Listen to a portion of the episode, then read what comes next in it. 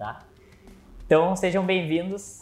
Pamela, primeiro episódio que a Pamela tá junto com a gente, Pamela da Deli, nossa coordenadora, e o Alexandre Chequim. E eu vou começar direto já com o Chequim, uh, dando boas-vindas e perguntando como é que tá, o que, que tá fazendo agora, como é que tá essa empreitada aí com a Digifarms. Beleza, maravilha, Thiago. Obrigado pelo convite. Legal estar aqui contigo, com a Pamela, para a gente conversar um pouco. Bom, hoje eu estou né, na, na área de, de inovação, uh, fiz, a, fiz essa transição aí da área de marketing e comunicação, depois de bastante tempo, embora trabalhando a partir de consultoria em várias outras áreas, né, mas diretamente empreendendo dentro dessa área de comunicação e marketing. Entrei então de, de cabeça na área de inovação, é, fundador e CEO de uma startup no agronegócio. Né? Então, Hoje eu sou, sou o CEO e sou um dos fundadores é, da DigiFarms. A DigiFarms é, quem quiser saber mais, lá digifarms.com, tem bastante coisa nas nossas mídias sociais. É uma startup, uma agtech, né? É uma plataforma digital para auxiliar é, produtores, consultores para aumentar a produtividade e rentabilidade com melhores decisões no manejo fitossanitário. Isso é o que eu estou fazendo hoje, respondendo a tua pergunta. Te apresenta pra gente aí, Pamela. Eu sou a Pamela, eu sou estudante de publicidade, quase terminando o curso. Tenho 27 anos, 7 anos a menos do que a carreira do Alexandre. Então, sim, bem contrastante. Sou coordenadora de projetos da DL agora. E hoje eu faço nada do que eu achei que eu ia fazer quando comecei a trabalhar com comunicação. Tudo que eu odiava fazer na faculdade, eu faço pra trabalhar. Essa sou eu. Mas agora eu gosto. Ah, que bom. Fiquei até, tava até preocupado, Thiago. Eu tava até preocupado, não, não. Thiago. Agora, agora eu gosto, agora eu gosto. Ah. Eu descobri. Tá bom. Não, tu, tu, viu só, né? Tu já entendeu, né, Chiquinho? Já entendeu o que é. tá acontecendo aqui. Eu entendi, eu entendi. E, e acho que tu já entendeu também um pouco como é que eu pensei esse papo, né? Na verdade, a gente, tem, a gente vai livre, a gente vai onde a conversa levar aí. Mas, na verdade, é justamente fazer esse contraponto. Uh, o Alexandre, para quem não sabe também, eu tenho uma relação... Bom, tenho uma relação direta com a Pamela, a gente trabalhar juntos. E já trabalhei com o Alexandre também. Fui estagiário do Alexandre Chequim. Foi o meu primeiro estágio de trabalho, foi com o Alexandre Chequim. Sensacional, né? Tô vendo, cara, tô vendo. Inclusive é uma lenda. Tu viu, cara? Velho, né? Muito falado. É uma lenda. É uma lenda. O Chequim é muito falado né, até hoje. Ó, que bom. Espero que seja positivamente, Pamela. Não, eu falo de tudo, eu falo tudo. Eu Fala não tenho... não, eu falo mais, bem. Mais ruim que bom, mais ruim. Cara, é, é isso, né? E aí a gente.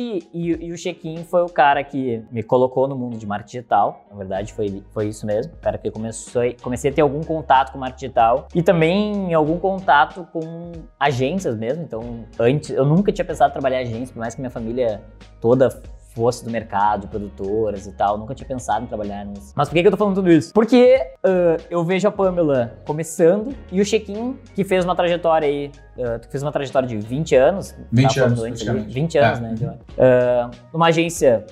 Cara, com um relativo sucesso ali, quando eu, quando eu cheguei, eu fiquei, na, eu fiquei na hora um ano e pouco, já no, mais no final ali, em 2017, e tinha algumas multinacionais da carteira, tinha uma coisa rodando, assim. Mas já não era.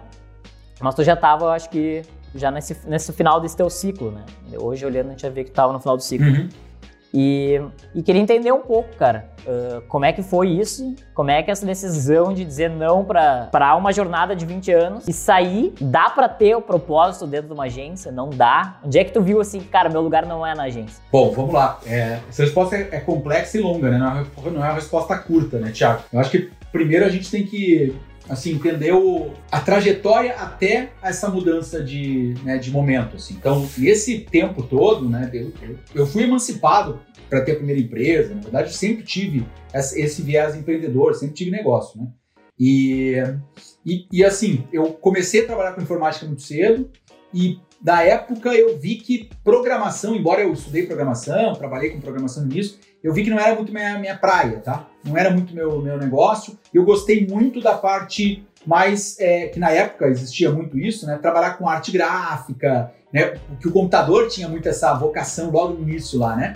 Então o pessoal de serigrafia fazia tudo manual, aí começou a vir os computadores, começou a vir essa, as gráficas. Cara, eu gostei muito disso. Comecei a trabalhar tempo de, de, de colégio mesmo. Assim. Tive uma BBS também junto com o pessoal, mas eu engrenei nessa área comecei a prestar serviço para algumas, algumas pequenas empresas gráficas, alguns locais, e gostei muito dessa área de, né, da área de comunicação, marketing e tal. Só que é engraçado, porque até eu, eu sempre falo, o cara pergunta, cara, o que, que tu fez então? Tu fez publicidade? Não, eu fiz agronomia.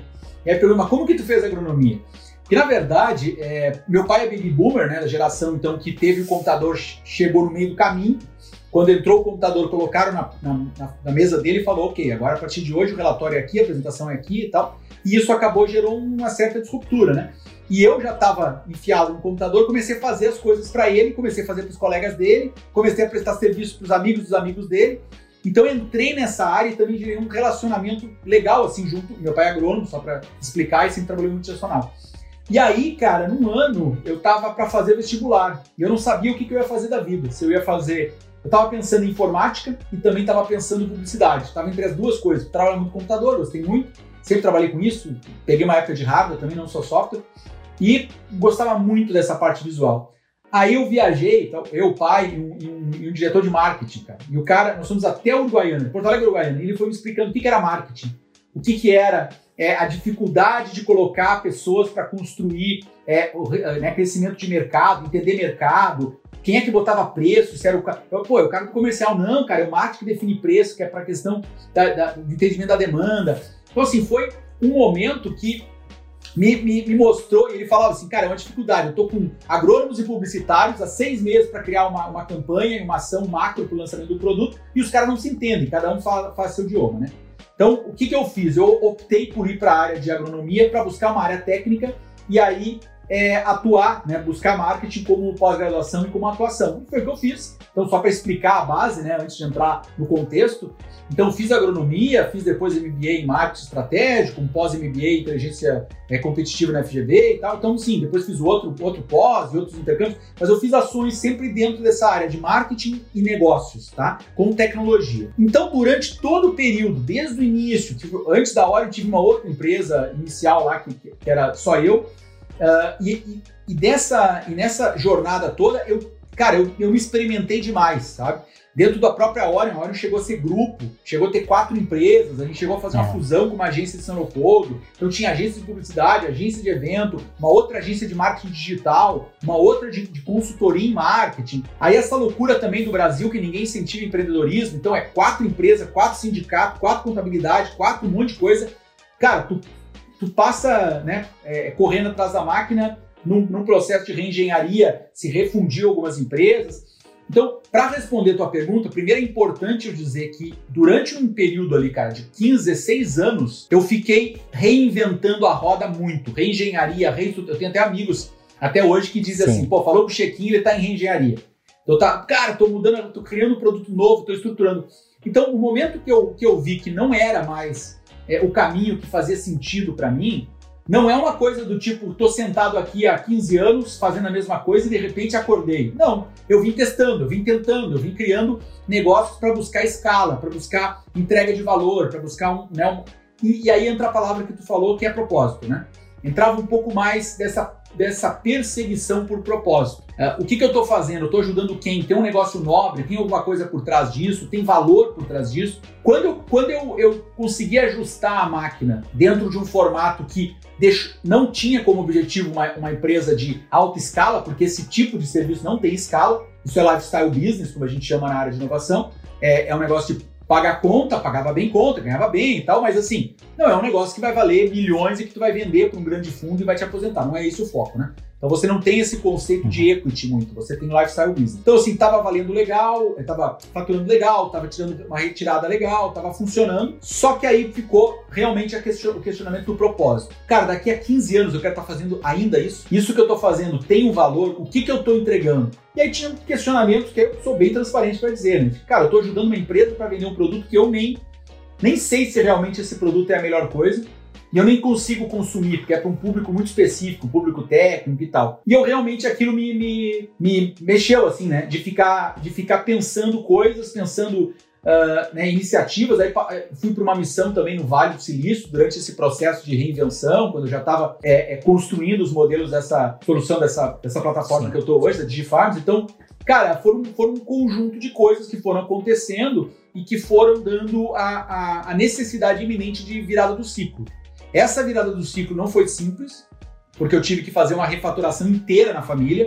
mulher, um filho, né? Já com toda uma estrutura de custo, aquilo diminuiu muito mesmo meu, a minha remuneração e tive que né, trabalhar muito com o que eu tinha acumulado e tal, até, até agora ainda, né, para esse processo de transição.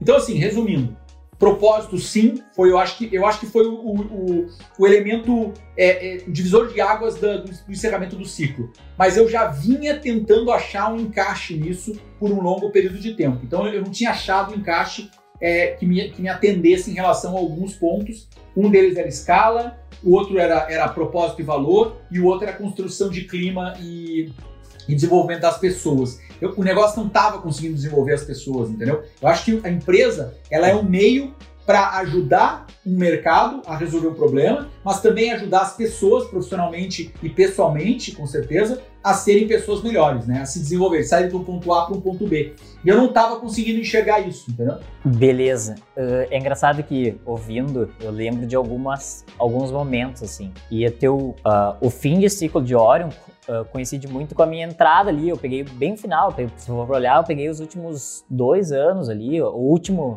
Quando lá, é que tu, que tu saiu? Três, eu, eu, fiz eu, 2017 até metade de 2018. Então, é, na verdade, eu peguei é, no finalzinho. Finalzinho. As últimas reengenharias, né? Eu peguei as últimas Isso. tentativas, assim, de mudar o negócio, fazer outras coisas, ainda com clientes grandes e tal, ainda peguei uhum. a última leva ali uh, de clientes maiores e tudo mais. E ao mesmo tempo, pensando nisso, uh, faço um paralelo com a história da Pamela um pouco, que já vem de outras agências, já, já trabalhou em outros lugares, já veio uh, em diferentes momentos dentro de, de, agências, né? Pamela, aí passo a bola um pouco para Pamela nesse sentido. É, o que que hoje tu vem buscando, assim, quando tu pensa, ah, é um momento ou não é? Dentro da DL mesmo, tu já teve dois, três momentos, aí pode, falando bem abertamente, a gente tá falando aqui da, da DL que a gente promove o, o podcast, mas de uhum. qualquer forma, dentro da DL a Pamela entrou como uh, meio social media, meio planejamento, depois foi uhum. indo, foi mudando entre momentos, já passou por algumas reengenharias, né? Passou por outras agências, enfim.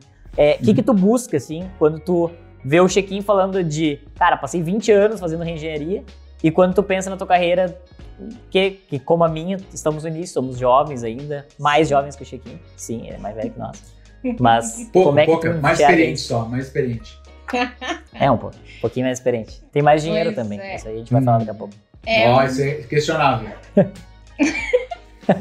Acho que a maior parte da minha vida na, na comunicação, assim, e aí são, sei lá, seis anos, cinco anos, seis anos. Só seis aninhos. É, não foi muito pensado assim em carreira, sabe? Eu nem queria trabalhar em agência, na verdade. Comecei trabalhando na universidade, dentro do setor da universidade. Eu não queria, eu não queria essa coisa corrida e, e esse ambiente de pressão que as pessoas diziam que a agência era. Então uhum. eu ficava tipo fugindo disso. Mas como tinha que trabalhar em agência para ter experiência, né, para terminar o curso, eu pensei, ah, vou, vou trabalhar. E aí, quando eu entrei em uma agência, também fiz entrevista em vários lugares.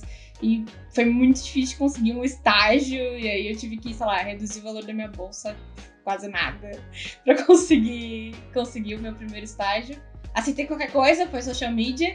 Eu, tipo, tava precisando de social media, não sabiam muito bem o que era social media, entrei em social media.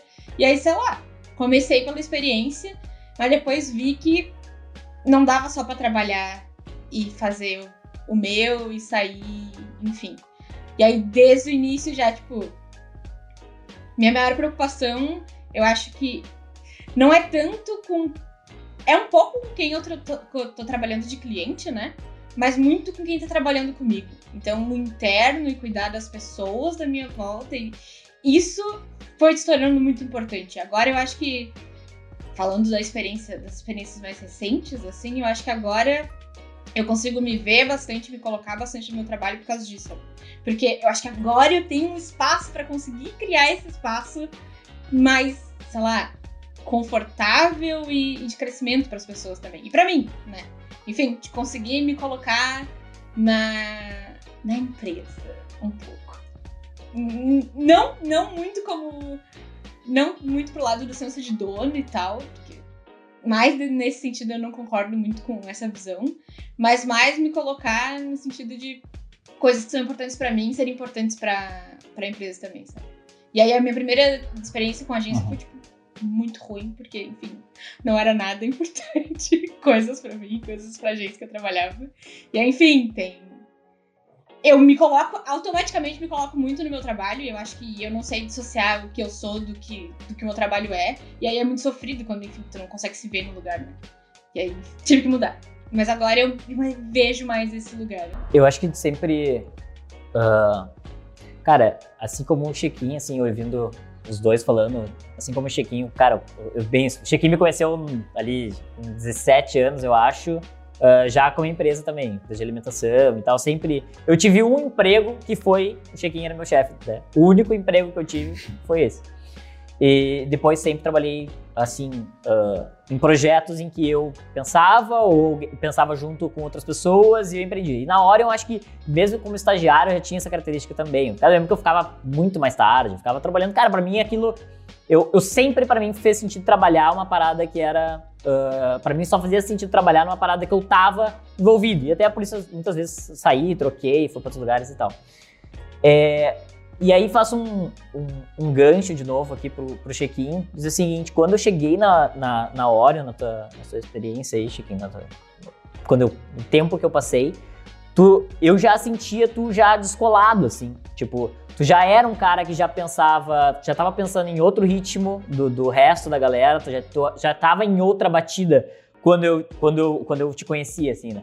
em termos de negócio, em termos de ambição, em termos de ritmo, em termos de, de, cara, de conexão. Eu lembro de alguns projetos que a gente tentou fazer em que, cara, a idealização do projeto já era totalmente diferente da execução. É, isso, hoje, quando tu começa a pensar de farms, começa a pensar em outro lugar que não é uma agência onde tu te encontrou, uhum. enfim, tu vem te encontrando uh, atualmente, né?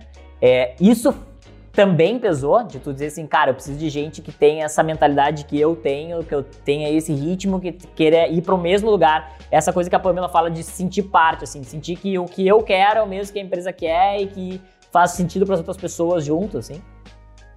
Sim, com certeza, né? É, é, que o ponto principal é é você, é aquilo que eu falei, ó, eu vim, eu vim de, de uma série de tentativas. Então essa questão de ser algo é, estruturado, grande, a gente nossa, fez projetos projetos sensacionais, cara, para grandes empresas, empresas uhum. de fora do Brasil. Então, é, o que incomodava muito era essa, essa questão de não ter escala, de depender muito do nosso envolvimento, de horas. Eu criava, eu queria criar processo, eu queria criar conceitos uhum. que agregassem valor, que, que gerassem esse nível de entrega maior, para a gente realmente ser uma referência. A gente fez um crescimento sensacional, não posso reclamar. A trajetória de muito aprendizado, né, se, se faturou, se gerou, é, né, se, se, criou valor para todo mundo, a gente conseguiu gerar é, um volume legal de, de empregos em, em, um bom período.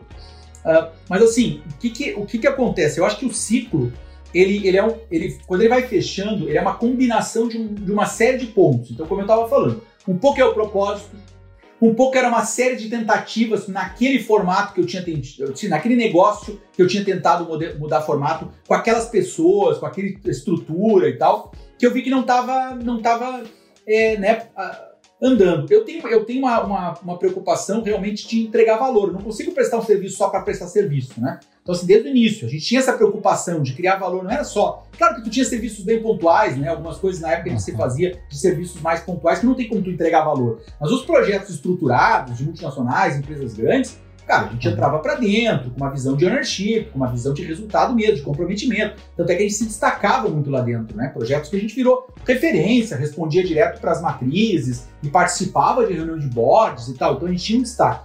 A questão é que tu, tu chega naquele momento assim, cara, eu queria, eu queria construir uma coisa que não fosse essa loucura de ser 35 é, é, entendeu? Assim, vários projetos ao mesmo tempo que eu conseguisse também Sim. me dedicar. Eu sempre gostei muito mais de tecnologia, né? E, e, queria também ir numa área que fosse tocar alguma coisa tech-based, né? Uhum. Eu todo ano e continuo direto recebendo proposta para várias posições e coisas interessantes, mas numa época ali que foi o momento da transição, eu recebi muita proposta, muita proposta. Coisas grandes, assim, coisas legais, em, em, em atuações legais, com remunerações pô, duas, três vezes que eu tava é, conseguindo retirar na época, né? Porque a gente era por trimestre, a gente tirava mais, a gente tirava menos, gente não tirava nada, um troço meio é, gangorra, né? Aquela coisa meio. Então, assim, é, foi, uma, foi uma preocupação também em, em conseguir trabalhar na construção de algo que tivesse um legado, sabe? Que tivesse uma, um, um, crescimento constante. Ali era muito projeto. Cara, tem um problema sério na área do, do, do marketing, da comunicação e tal, que é ah, de tempo em tempo o cara vai dizer, cara, vou ter que dar uma variada, entendeu? Ah, vou, adoro teu serviço, mas eu vou pegar outra agência, entendeu? Cara, é um saco, é. Tu não consegue entregar tudo. Tem uma situação importante que foi mudando muito, né? Pô, a gente começou, a primeira empresa lá que eu abri foi em 99 para 2000, cara. 99 para 2000 não tinha nem mídias sociais, entendeu? A gente não tinha isso, a gente não tinha redes sociais, não tinha digital ads, entendeu? O Google tava nascendo, entendeu? É, então, assim, era outro formato. As mídias eram muito mais tradicionais, muito no BV, era comissão de mídia. Então, as grandes agências, que os caras ficavam lá, pá, aqueles troços, cara, ganhavam comissões babilônicas de, de grandes mídias tradicionais. Depois aquilo foi mudando, foi mudando, foi mudando. E nós entramos dentro dessa onda da mudança, falando, cara, é o digital. Tanto é que nasceu, né? A empresa do, de agência digital nasceu lá atrás, fazendo ferramentas, fazendo materiais é, é, CDs digitais, isso em, desde 99, 2000 já nasceu uhum. fazendo isso, né? Então, é, no tempo de faculdade ainda, quando eu ainda estava incubando algumas coisas, ela já estava ativa. Então, cara, não tem uma resposta pronta, assim, sabe? Mas eu acho que é um, é um, é um momento que juntou um pouco da. que eu vi que ali eu não tinha condições de construir isso.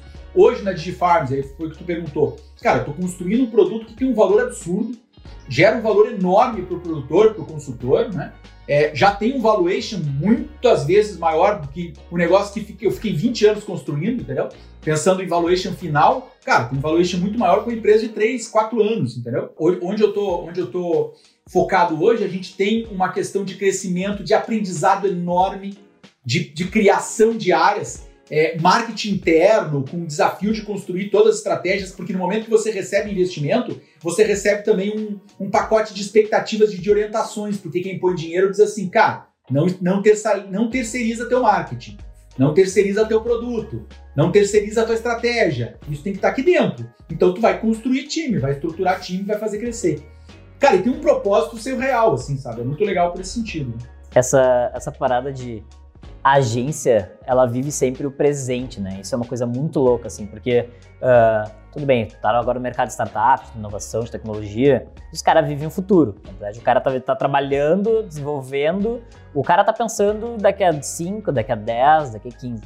A agência pensa na semana que vem, se tiver tudo certo, pensa dois meses para frente, né? Porque é o churn, é iminente, os caras dão uma. O projeto tá tudo certo, o cara dá uma variada, o, o cara que tá numa posição top na agência, se dá tudo certo, ele dá uma variada, ele vai morar em Garopaba, ele vai para outra agência. Tem um monte de agência oferecendo os mesmos cargos, as mesmas coisas.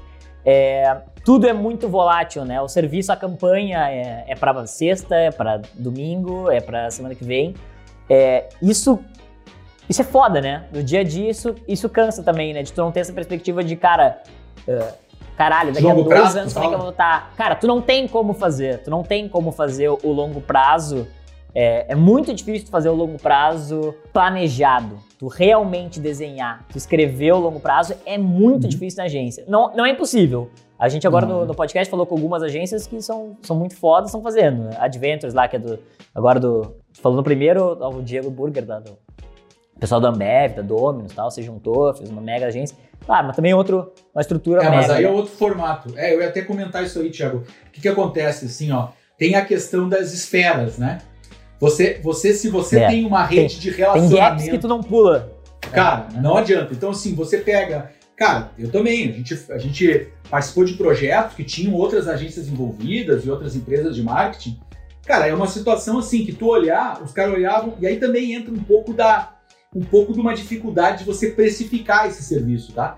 A gente participou de projetos que a gente olhava e assim, cara, nós estamos fazendo a mesma coisa ou mais do que os caras estão fazendo.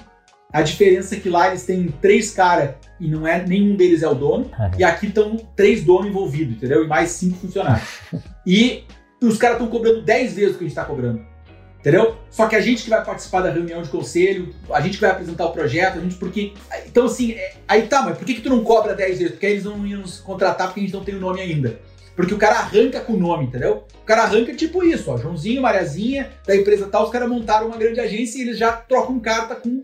Assim, mudou isso, tá, gente? Eu vejo que isso mudou, de certa forma, um pouco, Mas ele existe. Mas era Mudou muito, muito, pior. mudou muito. Ma- Mudou? Mas É, as era grandes ainda estão lá, né? As grandes ainda estão Tá, aí, as grandes estão aí, né? Fazendo a mesma Claro. coisa. Mas mudou. Com certeza, um pouco. com certeza. É, e- mas assim, se tu olhar, teve fusão, teve grupos novos, né? Que entraram. E muda um pouco o formato, eu acho. Antes, Mudou. antes o cara. ah, agora, a- a- bom, a- o primeiro- nosso primeiro episódio aí foi com a dessa segunda temporada. eh, no momento que a gente tá gravando não foi ao ar, mas já vai ter ido. Eh, foi da Óbvios e da Adventures. São duas novas, né? Cinco anos. A Óbvios, a Adventures tem dois e a, e a Uhum. Óbvios tem quatro, cinco. São gigantes, já valem muito. Mas, outro modelo, né? Os caras têm. é, já estão construindo a coisa desde o início totalmente diferente, né? Já, Uhum. já vem de outra, de outra linha. Mas, de alguma forma, eu ainda sinto. Por mais que ainda tenha, claro que o negócio se reinventa, né? O mercado se reinventa. Eu ainda sinto muita necessidade em pessoas reais, na galera que tá. Galera que tá nos ouvindo, provavelmente, e que trabalha em agência, de fazer esse, cara, onde é que eu vou estar daqui a três, daqui a quatro, daqui a cinco, daqui a dois. E o mercado é tão fodido, tão fodido mesmo, e o podcast vem para falar um pouco sobre isso, é que muitas vezes o cara não consegue nem parar pra pensar isso. Tipo, ele tá tão na corrida, ele tá tão no estresse do dia a dia que ele não consegue nem parar pra pensar isso. E, e foi um pouco do que a Pamela comentou esses dias em reunião, né? Tipo, de tinha parado pra, tipo, ah, meu, parei pra perceber algumas coisas do trabalho, tipo, agora que, sei lá, sabe? Queria que a Pamela comentasse um pouco isso aí. Essa relação do presente, assim. A formatação que a gente vê já de cara, que é muito mais informal, então, tipo, tudo é MEI ou tudo é frilo agora. E a gente tem que trabalhar assim. Ou... Enfim, no nosso processo seletivo, a gente. Eu fiz questão de dizer que a gente tinha férias, porque antes a gente não. Eu nunca tive férias quando eu era MEI em outros lugares. E aí é difícil começar a pensar é, muito no futuro, ou no futuro. Qualquer futuro, na verdade. Porque tu já sai, tu já entra no mercado só por ter o.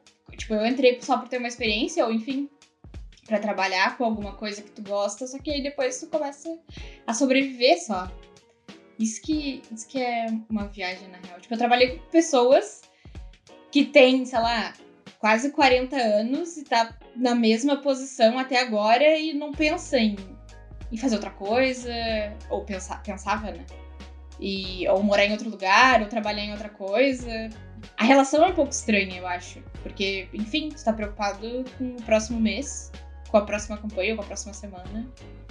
É difícil. E aí, a gente até conversou esses dias internamente sobre carreira e agência, né? Porque, enfim, Sim. recebi um, um Sim, convite pra uma entrevista em outro lugar. E aí a gente tava falando desse negócio de, tipo, pular de agência em agência e de cargo em cargo. E isso não ser carreira. E, e é uma loucura, porque, enfim, trabalhar em outros lugares ou lugares diferentes não te garante muita coisa mesmo. Tipo, não tem. É muito nebuloso, tipo, não, não tem como fazer. Não tem muita expectativa de fazer carreira. A gente, a gente mesmo aqui da DL entrevistou os caras que trabalhavam em agência que eram, tipo, muito mais velho que a gente. E estavam em agência há muito tempo. E aí estavam fazendo entrevista pra uma vaga, assim, que era, sei lá, uma vaga pra, pra mim, tá ligado? Uma vaga muito nova. E aí, nesses momentos que tu começa a pensar, tipo, "Hum, meu Deus, aonde que eu tô? Que mercado que é esse? que Cara, loucura E ao que é mesmo tempo, e ao mesmo tempo, nesse ano a gente fez. eh, a gente foi entrevistar uma galera, Chiquinho. Entrevistando uma galera, assim. E. E aí a gente, cara, pra essa vaga, vamos pegar alguém bem experiente, cara. Pegar Alguém que já viveu tudo de agência. A gente precisava meio que da, que conhecesse o, o beabá de agência. E aí a gente pegou, Uhum. selecionou no currículo só gente que já tinha trabalhado por todas, todas do BV, tá? Todas do BV que tu possa imaginar daqui, de fora. E, cara, e foi assustador, assim. A gente parou assim, cara, não, para, para. Para, para o processo agora. Refaz as, as entrevistas e vamos falar com galera nova. A gente precisa oxigenar, porque não dá. Tu te viu um pouco assim? Tipo, cara, daqui a 40 anos, daqui a, daqui a 20 anos, eu vou ser um cara de, sei lá, de 60, que eu vou estar no mesmo lugar, trabalhando na agência, vivendo o mesmo dia, acabado, trabalhando pra cacete. E, e aí, assim, tipo, Não, eu não me vi, não me vi assim porque, de novo, né? Eu não tá. Eu, eu acho que tem- a gente só tem que separar é, o mercado com pessoas acomodadas, tá? Acho que são coisas bem distintas. sim. Pessoas Sim. acomodadas que não se planejam, que não vivem o, o pensamento do amanhã. Cara, eu tô vivendo há três, quase quatro anos, é, onde eu preciso, precisei diretamente, ainda preciso utilizar reserva que eu construí no decorrer de 15, 20 anos. Se eu tivesse vivendo, gastando tudo que eu faturei, trocando de carro e tal, eu não ia poder fazer mudança. A gente é, e tem que entender o planejamento como possibilidade de escolha. Então, assim, ah, não, é que sou, cara, sou um cara muito foda. Falando desses caras aí tradicionais né, da área de, de criação que eu estava falando. Cara, eu sou, eu vou ser candidato, eu vou ser um bom candidato em qualquer posição. Todo mundo vai me chamar. Não é bem assim, porque o mercado muda, tem várias série de coisas. Então, o que, que eu entendo? A, a, a possibilidade de escolha eu sempre tive a possibilidade de escolha. Eu sempre pude sair para uma posição é, de propostas que eu tive. Eu, assim, insisti bastante porque era uma grande oportunidade de testar e aprender. Cara, eu fiz vários MBAs no decorrer de todas as coisas que eu construí nessa, nesse período ali de 15 anos na área de marketing e, e comunicação, e marketing digital e escambau. Então, nesse período todo, eu nunca fui acomodado. Eu nunca fui um cara parado, eu nunca fiquei fazendo feijão com arroz. É, putz, trabalhava que nem um condenado e eu trabalho, eu acho que mais, cara. Eu tenho trabalhado, acho que muito mais ainda, porque construir um negócio do zero, tech-based, é. é, numa área de inovação, onde eu estou diretamente conectado nisso, participo de aceleradora, a gente é selecionado por programas de diversos. Amanhã mesmo eu estou com a apresentação para a comitiva de um, pro, um programa é, do, com, com parceria para Israel. Eu, semana passada estava com, com o pessoal dos Estados Unidos, de um outro projeto. Cara, é muita coisa acontecendo. É bem hum. mais. E, e, era uma coisa que eu, na época, me cobrava. Que era assim, cara, olha só. Que é um ponto também, tá? Muito forte, assim, que a gente tem que olhar. Que a gente cria. Eu, tava, eu considero que eu tava no meio, tá? Tem muita gente que monta o negócio para lifestyle business puro. Cara, vou pagar Sim. minhas contas, um dia eu vou comprar um apartamento em 30 anos parcelado, quem sabe eu tenho um carro, a segurizada nova não quer mais carro, tô vivendo a, a juventude agora, também não tenho carro. Mas assim, tu, tu pega e diz, cara, é isso. Eu não, eu sempre tive ambição, eu sempre tive. Tanto é que fui para os Estados Unidos fazendo visita para agência, para trazer um conceito de inbound diferente, o um marketing digital de outro formato, porque a gente estava há algum tempo fazendo site, uhum. mídias sociais, e vi que tava, a coisa estava conectando o marketing mesmo na área de comunicação digital, a coisa estava nascendo bem bolada. Que hoje é lugar comum, né? Todo mundo está fazendo isso. Sim. É um grito, sai cara fazendo funil aí, inbound e escambau. Mas assim, eu sempre fui um cara incomodado, sempre fui um cara é, incomodado, sempre fui desacomodado, tá? E, e, e eu, como é que eu apliquei essa, esse incômodo? Fazendo projetos muito legais, projetos que a gente mostrou valor, uh, que trouxeram faturamento, é, tentando crescer, reinventando, se reorganizando, tendo uma estrutura é, compatível com o momento.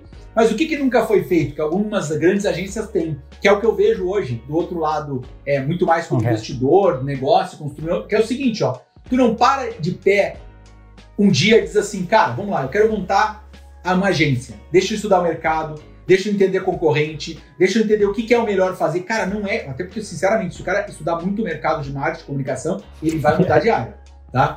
Então, assim, mas se a primeira versão, a, a Ori nasceu num apartamento kitnet que eu tinha, entendeu?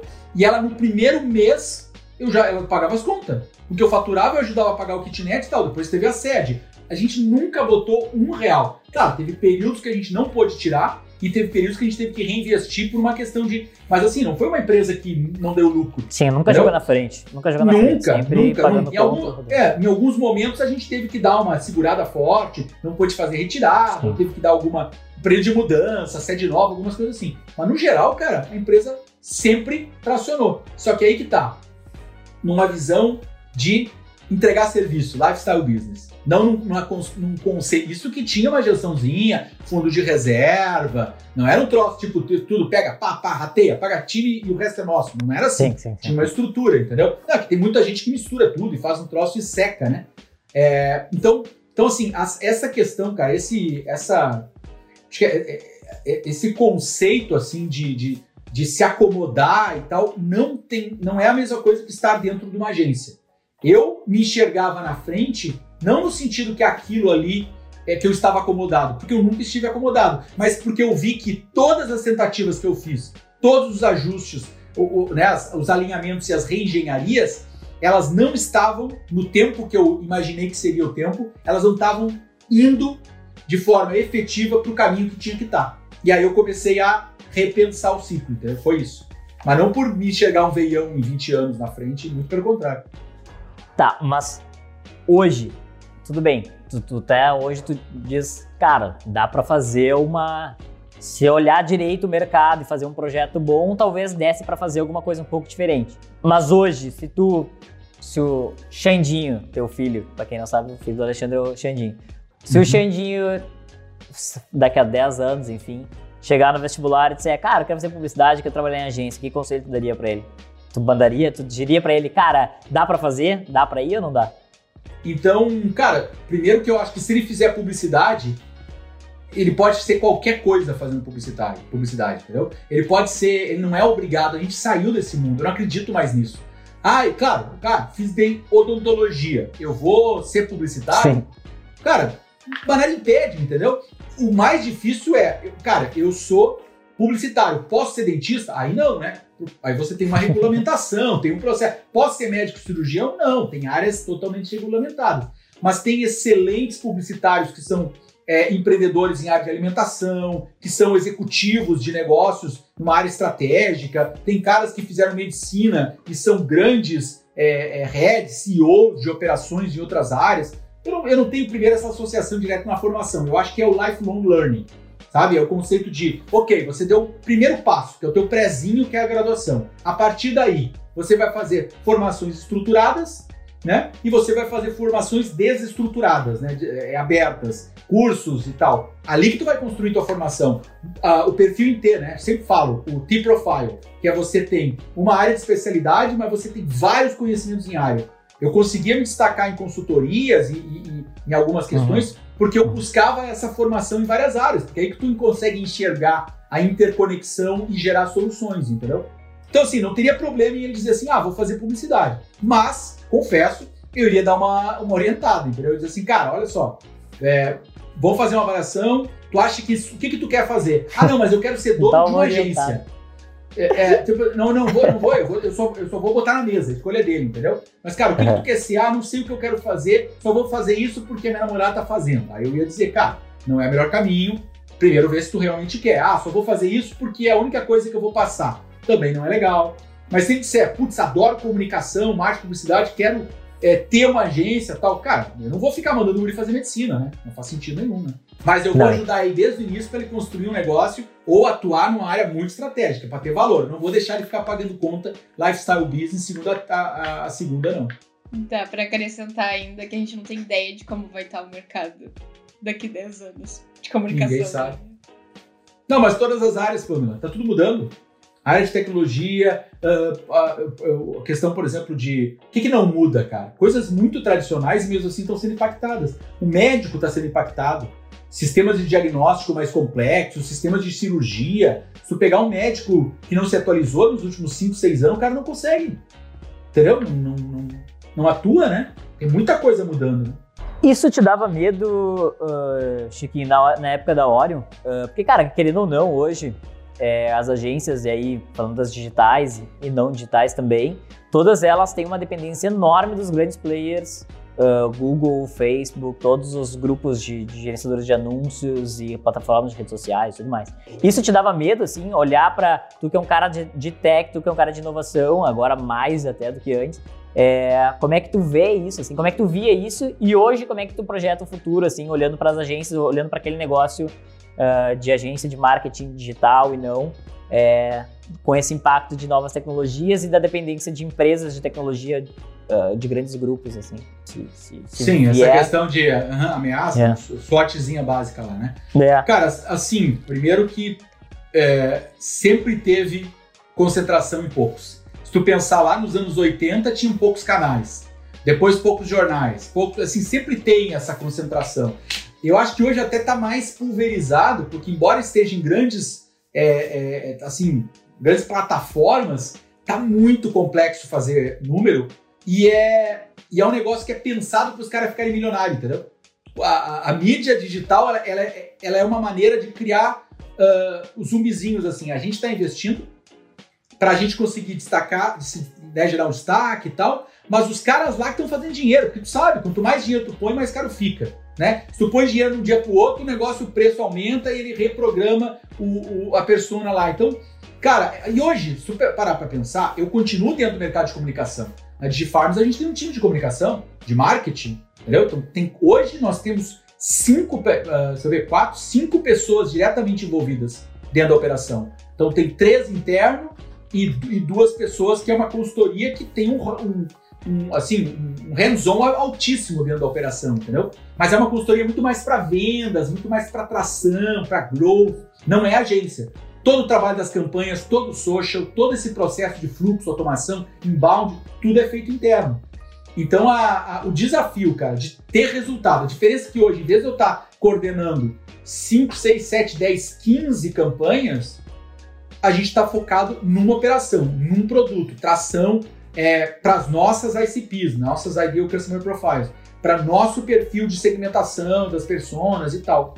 Então, mas o desafio segue. Agora, medo de, tá, de ter esses. Tá na hora, vai estar tá trocando. Daqui uns dias vai ter outro tipo, nós vamos trabalhar com outro tipo de inovação. Qual que é o ponto? Todo mundo vai ter o desafio de identificar mercado, para identificar valor do seu produto para esse mercado e conseguir mostrar isso para o mercado, para que as pessoas venham e consumam. Vai mudar a forma disso. Antigamente se trabalhava com rádio, TV, jornal, revista, e funcionava, uns tiros de canhão assim. Depois entrou o digital com uma grande salvação, é barato, já não é mais barato como era já não é mais simples como era, cada vez mais complexo. Ficou pior para as agências, porque antes se trabalhava pouco e se ganhava uma comissão absurda de veículo. Sim. Aí Fazia uma um mediação e já ganhava uma grana.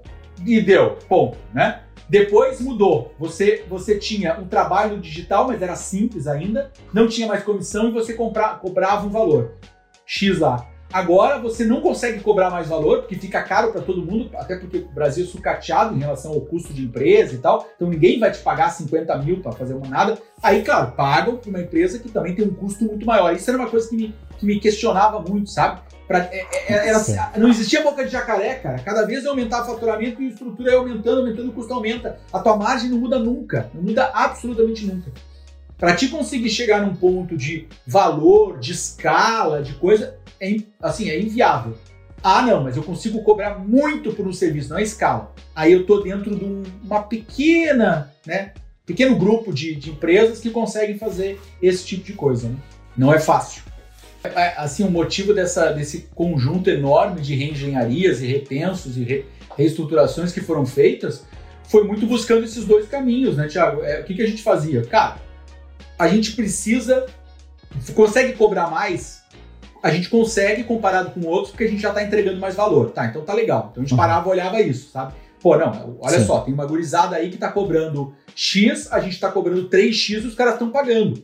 E a gurizada vai correr muito mais do que a gente daqui a pouco. Mas o que, que a gente tem? Mais experiência, um pouco mais de relacionamento e começa a envolver e criar um pouco de processo para que você tenha uma entrega mais robusta sem igualmente ter que colocar mais horas, né? Então, um lado é para você conseguir reduzir o teu custo, reduzir o teu retrabalho, que esse é um problema enorme, né? Uh, marketing, mas principalmente comunicação, tem um fator gosto, é, né, gosto pessoal muito grande. É o, que eu, é o que eu brinco com os advogados. Ninguém diz assim, o cara pega uma minuta. Hoje eu estava revisando um contrato ali que o jurídico mandou. Eu não pego aquele negócio e olho e digo assim, hum, não gostei. Faz mais umas duas versões e me manda. Não tem por que fazer isso, entendeu? Ninguém faz isso. Ou então assim, ah, cara, não era bem isso. Tá, mas o que, que tu me pediu? Não foi isso? Não, eu queria um negócio um pouco mais leve, um pouco mais. Não sei, não, não bateu. Faz outro. Não tem isso, entendeu?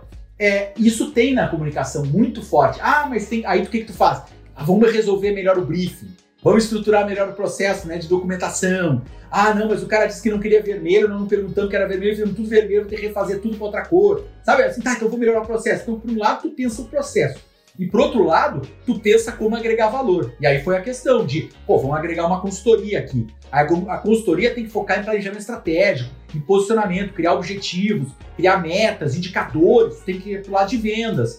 Tá, mas aí aqui a comunicação tem que vir entregando a campanha. O digital tem que vir entregando a execução das mídias digitais e tal. Aqui, a parte mais de eventos, que depois tem uma etapa de eventos, ela tem que vir aqui fazendo a execução das ações de relacionamento e tal. E o cliente vai ter one, né, aquele conceito de one-stop shop, né? Uma, uma empresa que, que ele, ele não vai precisar ficar contratando 5, 6, porque a solução já não está mais só numa, a solução está em várias. E aí a gente orquestra isso dentro de um macro projeto. E aí a gente consegue vender um projeto de 30, 40 mil por mês.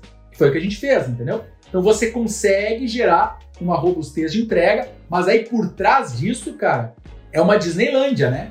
é figurinista, cinco bailarina, maquiador. Para te entregar aquilo tudo, tu tem que ter um nível de diversidade em várias áreas. E aí entra dificuldade de contratação, dificuldade de ter margem para poder crescer e tal e tal. Programas, planos, crises, e aí tu vai se reinventando. Né?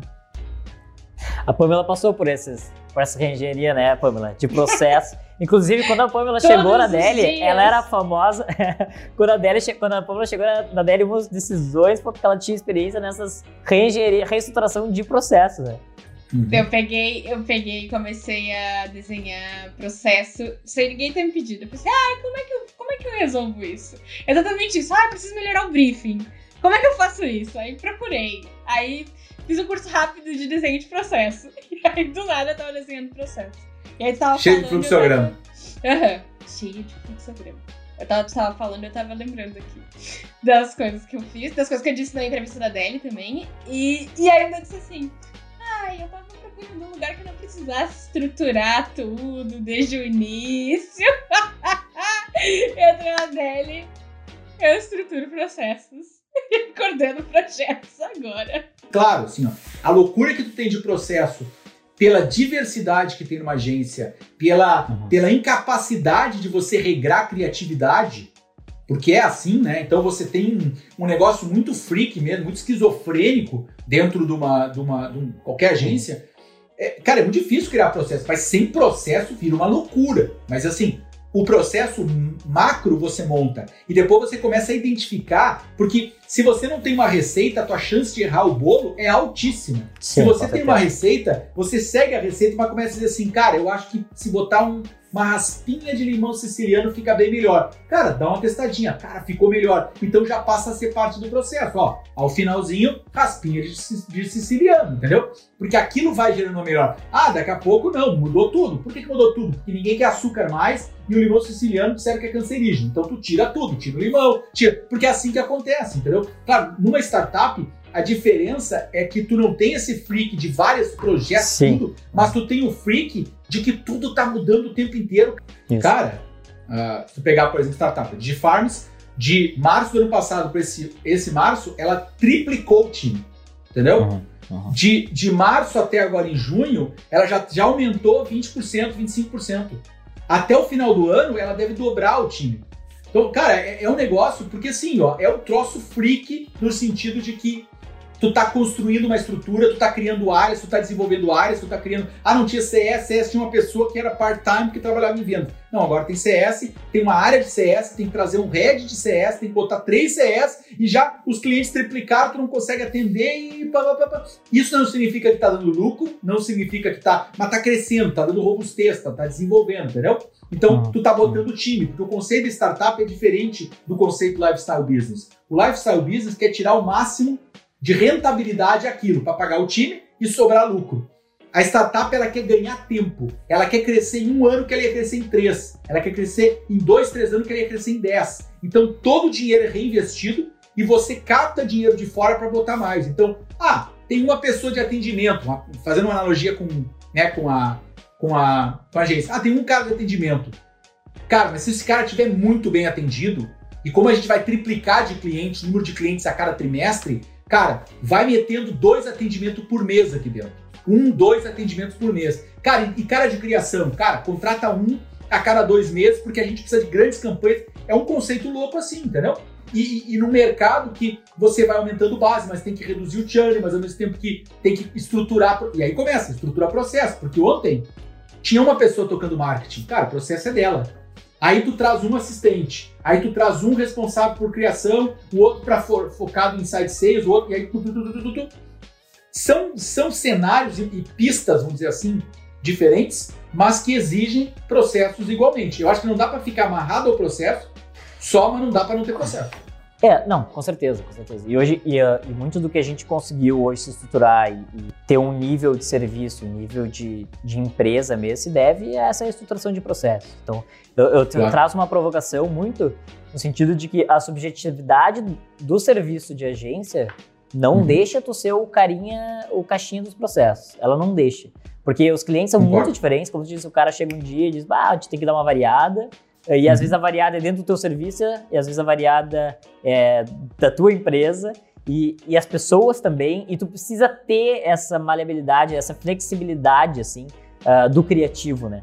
Então, na verdade, não é um ambiente que funciona uh, rígido. Ele tem que ter processos, é bem isso, né? Tu faz a pista e depois tu deixa o pessoal É. ir como quiser, assim, de alguma Ele tem forma. que ter, ele tem que ter guarda. Na minha visão, e eu sempre falava isso, é assim, ó.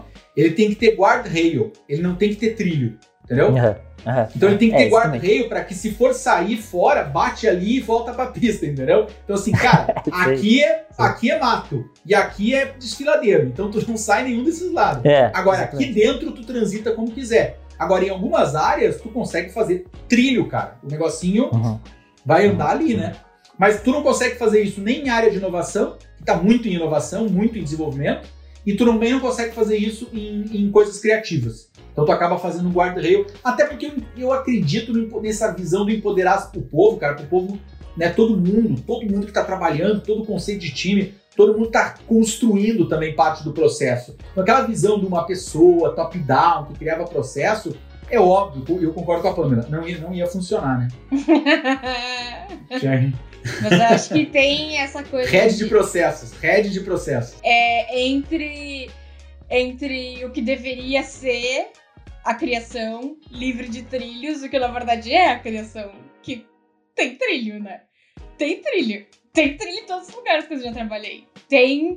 Não, não, é, não é aberto processualmente pra criação conseguir ser criativa. É tipo, pensa o que dá no tempo que dá. É um trilho. E é um trilho bem. É, mas, é, mas é mais um guardrail, Pamela. Assim, é mais, é mais um limitador que tu diz assim, cara, tu não é livre pra te fazer o que tu quiser campo afora. Tu pode, tu pode dar uma devagada e criar, tu tem que criar alguma coisa. Tu não tem que entregar o mesmo layout com a mesma cara o tempo inteiro. Só que ele tá dentro desse intervalinho. Tu não consegue, o que tu tá falando, eu concordo, é assim, ó. Tu não consegue sempre sair muito fora daquilo. Só que o que eu falo do trilho é que o trilho ele é sempre igual. Entendeu? O que, que é o sempre igual? Uma indústria. Uma indústria faz trilho. Vai sair sempre igual o produto, entendeu? Sempre igual. Na área de, de marketing, publicidade, o que for, tu tem que sair um troço diferente. Porque se tu copiar der um e cola do outro projeto, o cara vai dizer assim, cara, desculpa, mas isso aqui não é igual o nome. Não, mas eu mudei a logo. Não, mas não dá, né? Então tu, tu tem uma- um limite, é, é- é um trilho maior, é um, trilho- é um espacinho que tu consegue dar uma, sabe, uma navegadinha, porque tu tem que usar a criatividade. Porque, de novo, se tu não usar a criatividade, o que acontece? O cara vai dar uma variada, vai querer dar uma oxigenada. É. Né? É, mas, mas eu, não sei, eu, eu acho que. Eu não, eu não sei se eu concordo ah, com a visão, porque em algum grau também vejo que a gente tem, cara, na agência, esse fenômeno do. Poucas áreas, eu acho, ainda, de, de venda de serviço, assim, que a gente ainda tem esse profissional que é, por exemplo, criativo desdobrador, assim. É o cara que. Porque tu tem um cara que é o diretor, um diretor de arte, diretor de criação, enfim, o cara que tá pensando a coisa. E muitas vezes tu tem, nessas, e principalmente nessas agências do BV aí, né? A gente tá falando Uhum. dessas grandes. Sim, Tu sim. tem 10 caras desdobrando. E o que, que aquele cara faz? Cara, ele faz um copy cola do, do K-Visual lá que ele recebeu. Ele vai desdobrar aquilo milhões de vezes. Ele, na verdade, não tá pensando nada. Ele tá desdobrando. Claro, é um pouco melhor do que bater pino, bater, Sim, bater claro, claro. prego no Charlie Chaplin, é um pouco melhor. Mas ainda Claro. assim, ele não tem nenhuma a contribuição de fato criativa. Ele é uma, ferra uma simples ferramenta. Essas agências que têm andares, né? Ele não tem mais tempo, ele não tem mais verba pra estudar tanto o mercado e tal, a não ser as grandes, cara. Assim, ó, grandes produtos, de grandes Uhum. empresas, os caras até têm um pouco mais de folga nisso. Não, E às vezes tu vai ter um, tu vai ter um cara, tu tem o cara, que é o, o- É. a fulaninha é o que pensa, vai fazer todo, todo o penso junto com uma equipe seleta da agência e tem um andar inteiro. E aí eu concordo com a Pamela quando tu diz, cara, olha só, na verdade, tem essa falsa ideia o de que o cara é um todo criativo. tá ah, no só trilho, concordo. É, o Concordo. time tá, o andar o todo time- lá é, da tá África no tá no trilho. O Uhum. re- É. tem, tem ali o grupo seleto que É, tá tem, pensando na tem um parada. grupinho que tem os guarda-reio, né? E É. tem um time inteiro. Ah, sim, concordo, concordo 100%. É isso É, aí. e aí é nessa, nessas horas, nessas horas eu não sei, cara, se o mercado de agência não é um mercado escalável, porque eu vejo os caras escalando, os caras tendo andares de gente trabalhando, ou se ele não é escalável pro cara que tem a cabeça como tu, como eu, como a Pamela, o cara que, que se preocupa com as pessoas, se preocupa com o projeto e quer entregar um negócio foda pra todo mundo e agregar valor. E com que todo mundo esteja crescendo, se sentindo feliz. Porque, na verdade, o que eu vejo, cara, as agências com quatro andares num prédio comercial gigante, que, cara, estão escalando, entendeu? Estão contratando a rodo. Estão contratando Mas, a rodo. mas o que, e que aí, é o mas que escalando? tipo de escalada é essa, né? É. O que, que é o escalando, entendeu? O escalando é uma empresa que está valendo 500 milhões, que tem clientes em todo o mundo, que tem... Aí depende do nível de escala. Ah, não, escalando porque o cara, é, é, Uhum. entendeu? Ele cresceu o dobro nos últimos três anos, entendeu? Assim, ó, que, que é? Porque Uhum. ele dobrou o time em cinco anos, porque ele... O que, que é isso? Ah, porque o cara tem três andares num prédio comercial. Cara, qualquer empresa de tecnologia está com três andares virtuais, que os desenvolvedores estão tudo perdidos por aí, Sim, entendeu? sim, sim. O que, que é o Uhum. escalar? Escalar para mim é conseguir trabalhar naquele conceito dos 6Ds das tecnologias, entendeu? Ou seja, digitalizar, trabalhar a parte, passar aquele vale da decepção, fazer disrupção, e depois tem todo o conceito de desmaterializar, desmonetizar, democratizar. Ou seja, é criar alguma coisa que vá além, que ajude muita gente com um produto que seja muito viável para elas. Por isso que eu, assim, não me, não me, não me via mais dentro desse mercado, porque é um negócio, uma venda B2B muito, muito nichada. Ah, o cara escalou porque tá, tem três andares, cara. Pô, legal que o cara tá com três andares lá, que o cara tá com 100 pessoas, o cara Uhum. tem um faturamento tal, tá, mas para ele triplicar o faturamento, quintuplicar o faturamento, o que, que ele tem que fazer? Ele tem que ter mais três andares. Isso não é escalar, isso aí é crescer, cara. Escalar é boca de jacaré. É eu conseguir aumentar 10% o time e crescer 500%, que 300%, entendeu? Crescer é diferente de escalar, que é o, que é o cálculo aquele que, É. que- né? É, eu acho que agora a gente tem, pela primeira vez, algumas agências mais perto disso que tá falando de escala. Ah, e são esses grupos novos. Adventures Tinha é- uma é chamada delas. escala, mas, inclusive, mas não talvez uma das ainda poucas. Lembra? Tinha uma, tinha uma chamada É, escala, escala. ainda existe? É, claro. Não sei. Tem, mas não, é- não, acho que não é muito escala. Não, é muito Não escalou ainda, tá igual. É, mas é grande, é grande, grande É pra grande. caralho, né? Grande, das maiores, na verdade tava entre, entre as maiores do Brasil, assim, é uma das clássicas, é foda. Mas, mas é um conceito, não é um conceito escalável, é, é grande, são grandes, É, mas não é são grande, são negócios grandes. escaláveis, não são negócios que estão num trilho, são muito grandes, porra, tem que falar. É, mas eu acho que agora, pela primeira vez, a gente tem esses grupos. Acho que a Adventures veio. ah, ao- o nosso primeiro episódio com o Diego é muito nessa vibe, assim, dos caras de equity, de fazer, de equity, de fazer, sei lá, ah, ah, de fusão e comprando empresa atrás de empresa e, a- e vindo o CEO de fora e tendo aporte e tal. Mas não é uma coisa normal. Tanto é que quando eles vão falar do propósito do Adventures, o propósito deles é mudar o mercado. Então dá, dá pra ver que não é uma coisa normal no mercado se o cara Sim. que tá fazendo isso já tá dizendo que ele tá mudando o mercado. Então já não é uma Sim, sim, natural como no setor de tecnologia, né? Sim, o cara, sim, sim. tipo, ah, isso aqui é o que a gente faz. assim. Mas, mas- mas o Tá problema disso aqui que é, Thiago, é que aí tu tá falando do, do, de uma- do exemplo de uma situação que tá mudando o mercado, que é um em mil, entendeu? Quando a gente olha o Com os modo com o cara da Ambev, com o cara da, da Dominus, É, com os caras é. juntando os Cara, caras. assim, né? ó, ó, assim, ó, o que, que eu penso, tá? Uma padaria é escalável? Não, não é, escala, não é escalável, tá? Mas eu, mas eu sou amigo do filho do dono do não sei quem, amigo ah, do Whindersson Nunes, amigo do não sei o quê. Cara, eu meto uma padaria e faço a franquia e faço 100 franquia, de 100 padaria em 3 anos, entendeu?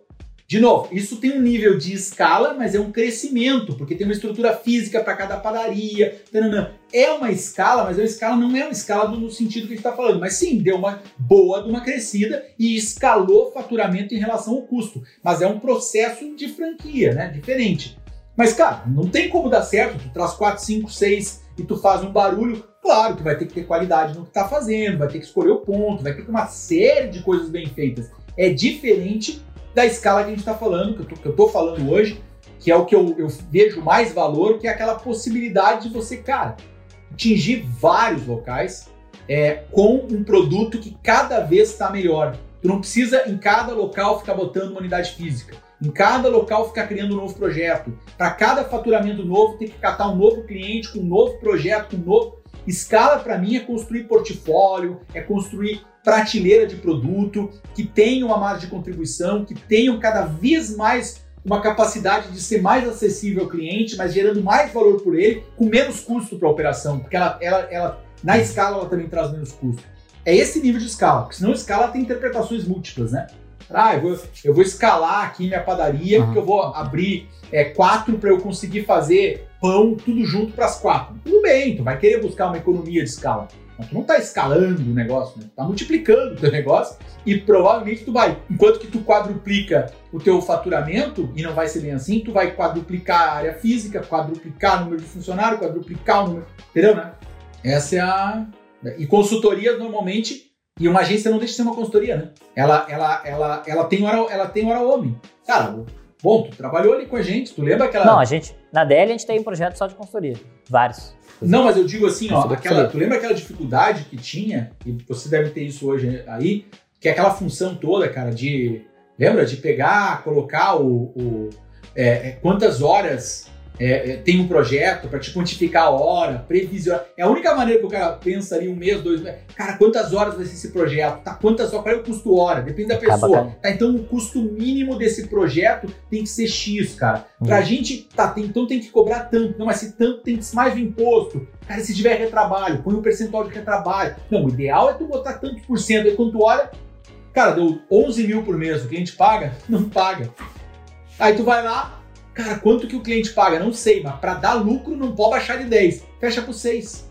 Entendeu? A cara, fechei por 6, o cara pediu um desconto. Cara, mas é 6 mil de faturamento durante um ano. Sim, mas é 6 mil que entra e 5 mil e 800 que sai, entendeu? De custo. E tem mais um imposto, e aí tu vive aqui, ó. Esse é o, é. esse é o desafio da escala pra, E aí, pra vender mais um de 6, tu bota mais 5,800 de novo. E assim tu vai.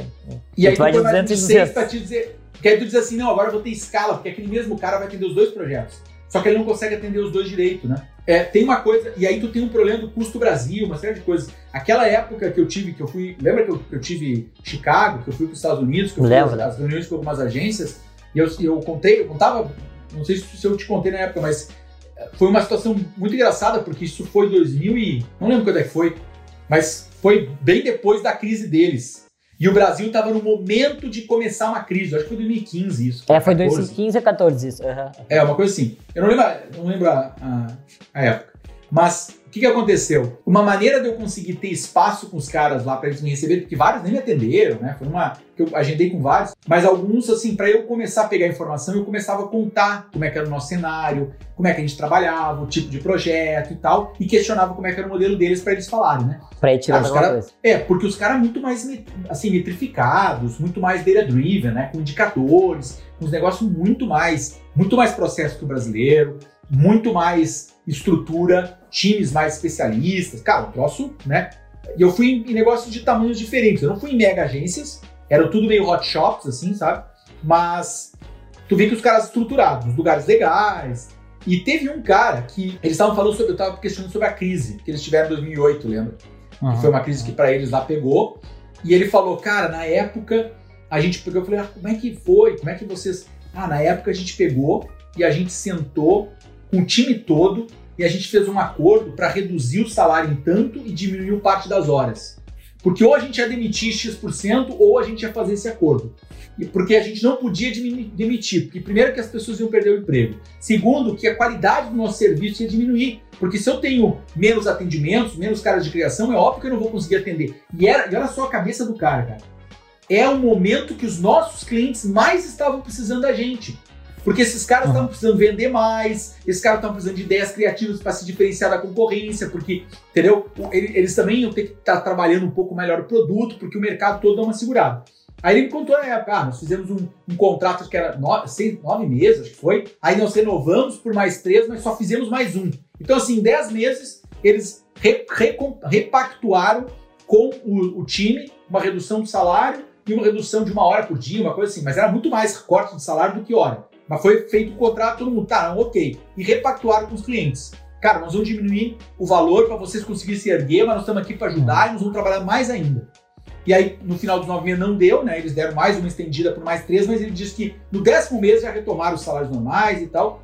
Então, em dez meses, eles se seguraram, se abraçaram e fizeram o negócio acontecer.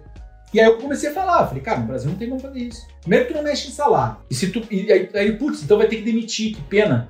Vai ter que demitir 20% do pessoal? Não, tem que demitir 40%. Porque o custo para demitir já vai te tirar mais caixa que tu vai ter que demitir mais para no médio prazo tudo, tudo, entendeu? Tu tirar a economia e tal. Sim. Cara, mas aí é horrível porque tu vai perder gente, gente desempregada. E como é que tu entrega serviço? Eu falei, aí que é o problema. Aí o brasileiro sucateia. Em crise, os serviços são sucateados normalmente, né? O cara vai lá, começa tudo ficar bando. A qualidade das coisas diminui, o atendimento diminui, não, não, a qualidade do pão. Pode ver, vai na pizzaria agora na crise e o cara, ei, mas o, o queijo mudaram.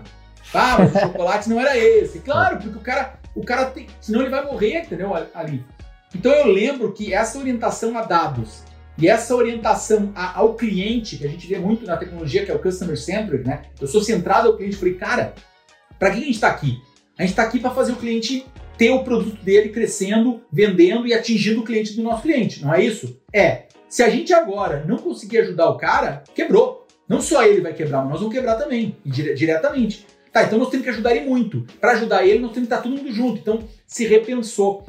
E essa visão, assim, dos caras, para mim foi um divisor de águas num das reengenharias e das que veio depois disso, que a gente começou a construir alguns processos, sabe? Ser muito orientado a dados, enxergar número, eles sabiam os custos dos projetos, as horas, mas, cara, era planilhado. O brasileiro não tem essa disciplina, mas foi muito interessante, foi um aprendizado bem legal mesmo. A, a maneira como eles se reinventaram para conseguir. Claro, com uma limitações a gente não tem aqui, uma série de coisas, né? É, a gente. Agora na, nessa. Na pandemia foi um pouco disso, né? Tinha muito cliente de serviço, muito varejo, enfim, muita coisa. E, e, cara, muitos mercados que a gente atendia sofreram muito. E aí foi isso, porque os caras. Um, um déficit absurdo, né? De caixa financeiro e tal precisando da gente Sim. como nunca. Alguns se digitalizando, Sim. alguns em início de projeto se digitalizando, e cara, é o que sobrou digital. E aí, o nosso caso, uh, a gente teve alguns casos pontuais de renegociação, não foram muitas renegociações, mas a gente teve algumas. É, mas eu lembro de ter que equilibrar essa balança, assim, de cara, só a equipe sentindo pra cacete, porque todo mundo foi pra casa, e aí, cara, o cara sentindo em casa, trancado em casa, pandemia, tá, tá, tá.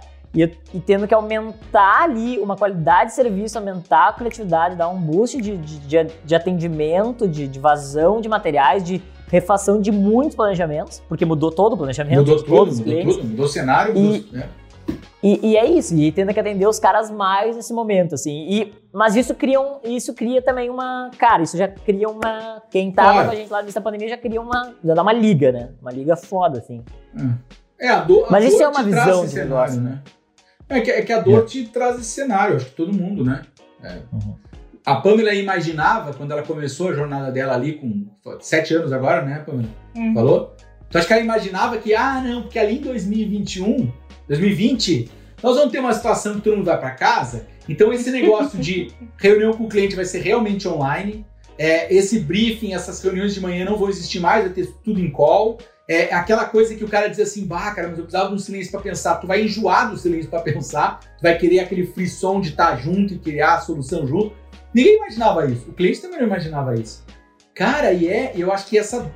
Eu não sei, assim, eu vejo que se tu não conseguir usar isso como alavanca para se adaptar como negócio, tu tá. Claro que, pô, o cara tem uma empresa de eventos. É, o cara trabalha com evento. O que, que aconteceu? Vários se reinventaram sobre algum ponto e outros não conseguiram uhum. se reinventar. Né? Tem gente que mudou ali, criou produtos. Tava falando claro. com o pessoal da Jim Pass, né, cara? Jim Pass era uhum. Jim Pass.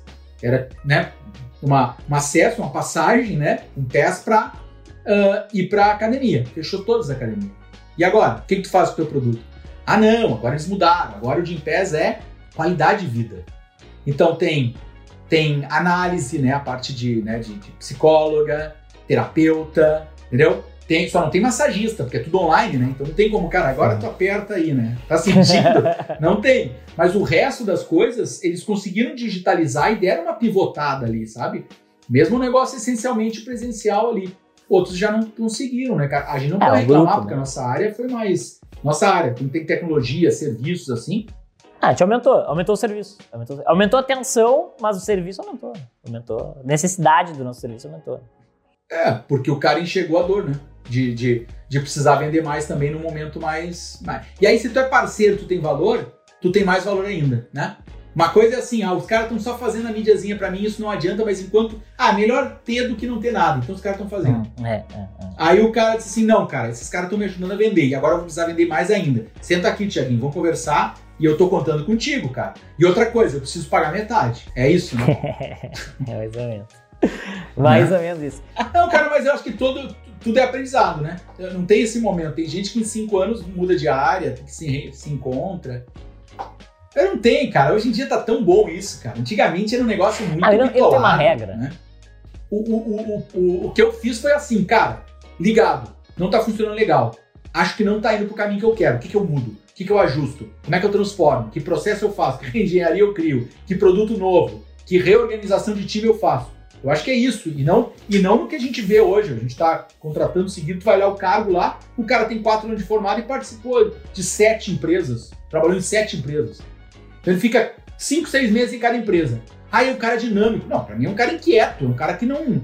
Ou ele é muito ruim e demitem, ou ele não consegue esperar o ciclo acontecer, entendeu?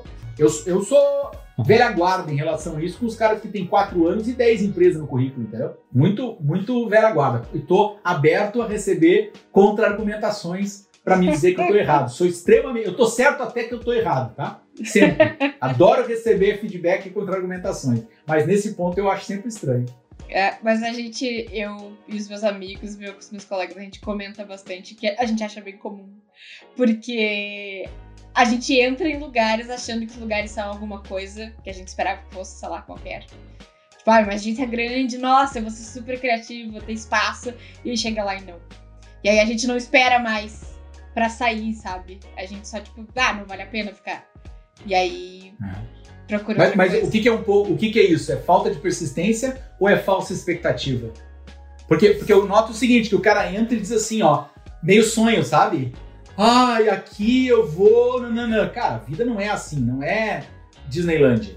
Tem um monte de pepino para resolver. É uma empresa, tá sendo, entendeu? Tá sendo pressionado por resultado. É normal que tenha um monte de pepino. Mas qual é o lado positivo? Cara, vi que é uma empresa legal, então esse pepino são em projetos legais. Eu acho que tem essa ponderação. Porque se o cara só enxerga o Disneylândia, a frustração é constante o tempo inteiro. E isso é ruim. Imagina tu contratando. Tu vai contratar uma pessoa que em quatro anos teve 10 empresas que ele passou. Essa é, essa é a impressão. Cara, esse cara entrou em vários negócios e nenhum negócio serve, nenhum negócio é bom. Será que o problema são os negócios ou o problema é a pessoa? Deixa, a, deixa a- o questionamento. Pá, o cara deu azar, entrou em 10 empresas ruins, que era pra ser Disneyland, mas infelizmente são empresas normais. Eu acho que acontece muito no mercado de agência o cara trocar de 10 e ir para agências que têm exatamente o mesmo modelo de negócio. E aí os problemas são estruturais do, do, do modelo. Então se ele entra, se ele sai da agência X, vai para agência Y, Z, alfa, beta, e todas são o mesmo modelo, do mesmo tamanho, com o mesmo tipo de gestão, o problema vai se repetir. É, O problema é muito estrutural, o problema é de mercado. Ele não gosta de cliente, ele não gosta de- do área. É que o problema, o problema é que o ser humano é um eterno insatisfeito. Então o que, que acontece? Cara, eu quero trabalhar numa agência grande. O cara pode pensar isso. E ele vai pensando que só vai ter mil maravilhas, ele vai atender clientes multinacionais, ele vai viajar o mundo. Chega lá, não é bem assim. Aí ele se frustra. Pô, já que eu não vou atender empresas multinacionais e não vou viajar o mundo, vou pegar uma agência que não seja loucura, que não seja isso. Aí ele vai para uma empresa menor, por exemplo, uma agência menor. Aí ele chega lá, cara, é a mesma loucura. Porque o cliente pequeno cobra igual o grande. Entendeu? Às vezes mais, porque é o dono que tá cobrando, entendeu? O dono que tá dizendo, pô, tô pagando 5 mil aí, cara, cadê, o tripli... cadê a triplificação das vendas? Não, não aconteceu, né? Então, aí o cara fica naquela, não, então eu vou pegar uma média. Não, então eu vou pegar uma que trabalha com que, que é indústria, que não é varejo, porque a indústria é mais tranquila. Mesma coisa, lançamento de produto, roadmap de produto. É difícil, gente. É. Vou... trabalha com projetos sociais, É, aí tu-. Ah, aí tu vê, putz, cara, mas aqui no projeto social é sensacional, mas eu preciso ganhar mais, eu preciso ter projetos que tenham uma ambição maior de entrega, porque aqui eu não tô conseguindo. Ah, não, aí ele vai procurar, vai voltar pro mercado, né, para outro mercado. É difícil, eu não vejo problema, eu sempre pergunto o motivo do- do- da saída, tá? E quando tu pega uma empresa de RH, eles sempre perguntam. Então, às vezes tem assim, ó, ah, porque estava numa vaga de estágio e estava buscando uma empresa é, para ser efetivo. Ah, porque ele estava numa área de relacionamento com o mercado, com clientes, e ele gostaria de trabalhar na parte mais estratégica que não tivesse. São todas fundamentações, não tem problema tu trocar. Mas quando tu vê aquele negócio que tudo é a mesma posição, é- E outra, tu pode ter um cara que é muito bom, que em dois, três anos o cara foi galgando. Tipo assim, o cara era estagiário, mudou porque. Não, eu mudei porque o cara me, me ofereceu uma posição de coordenador. Tá, por que, que seis meses depois saiu? Cara, porque me ofereceram uma posição de gerente. Tá, por que, que depois de um ano? Porque eu virei gerente sênior. E depois? Depois virei diretor. Não, depois porque eu comprei empresa. Vim aqui te fazer uma proposta para comprar a tua. Então, não é nem pra ser contratado, né? Mas assim, porque esse cara é muito bom, né? Mas assim, tu pode ter esse nível também, aí sem problema. Tô falando daquele cara que ficou, sabe, de lado a lado, assim. Mas isso é muito comum na agência, cara. Tu pegar assim, ah, pega o cara, ah, eu sou social media, sou atendimento, sou redator. E tu olha, o cara foi redator em todas, todas. O cara, assim, tá falando, a gente falou da escala, sei lá, Painha, Competence, todas, a, a, a, todas de Porto Alegre, vai pegar, o cara trabalhou em todas. Aí tu fala assim, cara, tu trabalhou em todas, velho. Tipo assim, o que, que eu tenho pra te oferecer, né? Pra tu te identificar, pra tu curtir. Pra tu... Cara, talvez eu tenha um monte de coisa, mas eu, eu não sei se. não sei se tu tá aberto a isso, sabe? E isso é muito, muito comum. E, é, isso é foda, e o cara. Mas eu não acho que é uma questão só de tipo assim, ah, o cara vai trocando. Eu acho que tem essa ilusão do cara de ele achar que ele tá crescendo na carreira dele. Ele achar Sim. que ele tá progredindo. Tipo assim, não, eu tava na, na Orion, aí na Orion eu fui pra DL, aí da DL eu fui pra outra, aí na outra eu fui pra outra, tá dando aí eu volta, fui. Aí vai pra uma maiorzinha, aí vai pra uma maior, aí da menor já vai pra uma menor de novo. Cara, tu tá, tu tá rodando, irmão. Tu não tá crescendo nada, tá ligado? Tipo, tu não tá evoluindo, assim. Não, mas, mas aí eu Foda. acho que é o conceito também de que muitos, cara, o que eu quero é pagar minhas contas, entendeu? Acho que é diferente quando tu enxerga. Cara, o que, que tu quer? Pagar minhas contas. Ah, o clima na agência estava tenso, fui pra outra. Ah, tava com muito trabalho, fui pra outra. Ah, me ofereceram, tinha um parceiro lá que trabalhava lá, tava precisando, o cara é meu, meu brother, era mais perto de casa, fui pra outra. O que que tá direcionando o cara? Um vento, assim, pra um lado e pro outro. É diferente de um cara que mirou e disse assim, cara, meu objetivo é ser executivo de uma de um grupo de comunicação multinacional. Ou não, meu objetivo é pegar uma agência local e eu conseguir receber uma proposta para ser sócio, para trabalhar aqui e, e- e- os caras chegarem e assim, cara, tu é tão bom que a gente quer que tu entre como sócio. São, são objetivos, entendeu? Tá, e pra eu fazer isso, aí eu tenho que saber um pouco de processo, eu tenho que saber ajudar os caras a a, recrutar gente, eu tenho que ajudar a ser criativo, eu tenho que ser um cara que entrega muitas coisas. Ah, não, e pra eu crescer lá, não, cara, eu tenho que ser um cara bom pra ir. Vai ter que se estruturar. O problema é que, de novo, a grande maioria das pessoas, elas vivem um dia após o outro de forma ah, muito reativa e não de forma proativa, proativa, né? Elas não enxergam a carreira de forma planejada. Elas não enxergam a formação, as especializações, as outras formações e a construção de caminhada de forma planejada. Ninguém faz isso. Ah, tudo bem que diz assim, cara, soltei um leme três anos. Normal. Pode dizer. Soltei o leme, três anos, o troço foi como foi. Mas tu não pode dizer que faz 15 anos, 20 anos que tu. Ah, eu não sei, olhei pra trás e passou 20 anos. Não existe. Não, existe, infelizmente, mas tu não pode deixar isso acontecer. Tem gente que faz isso, né? Ah, não sei, fulano, aí foi, aí foi, aí foi. E aí, assim, faz 35 anos que eu tô na área de comunicação, sou redator, já trabalhei em todas. Inclusive fiz redação para revista Cruzeiro em 1935. E hoje eu tô desempregado porque ninguém quer trabalhar comigo porque eu não consigo a dinâmica do social. Esse cara, é óbvio que ele ficou para trás, né? O mercado acabou. É, o mercado dele acabou. Né? Ele, pode, ele pode tentar se reinventar agora, mas vai ser bem mais difícil, né? Acho que as áreas técnicas são assim, né? Pegar um médico, sair 10 anos do mercado, cara, pô, pra ele voltar deve ser punk também, né? É, mas as agências têm um papel, cara. Mas acho que as agências têm um papel na- nessa confusão na mente de- desse cara, desse cara novinho que vai indo, assim, o Todos vai indo. né? As agências fazem. Cara, Claro. fazem isso, cara. A agência faz tu acreditar que ali tem um glamour, que ali é aquela agência É, diferente, que ali tu tem um. Não, porque aqui tu tem um cargo X, né? Ela faz, ela te perde mais, ela te tira mais um ano, ela te tira mais dois anos, ela te tira mais um ano, tu faz uma proposta, vai tirando. E quando tu vê Foi foi, isso, 20. Pamela? E quando tu vê foi 20. Foi esse canto da sereia que ele fez? Olha aqui, Chiquinho, eu tive um papo muito parecido com esse com a Pamela há pouco tempo atrás. A gente é muito alinhado, rapaz, tu nem sabe. Vê? Porque me. Foi o da vaga? É, exatamente. Porque me convidaram pra fazer uma entrevista em uma outra agência e tal. E a agência era grande. E aí eu tava pensando se eu ia fazer entrevista ou não. E aí o Thiago me deu o que ele chamou de uma consultoria. Na verdade, ele me Ah. pagou pra eu Isso, ouvir a pagou. consultoria dele. Sim, porque ele pegou a hora do trabalho, né? Isso, e me deu a Cara, consultoria. ela ganhou.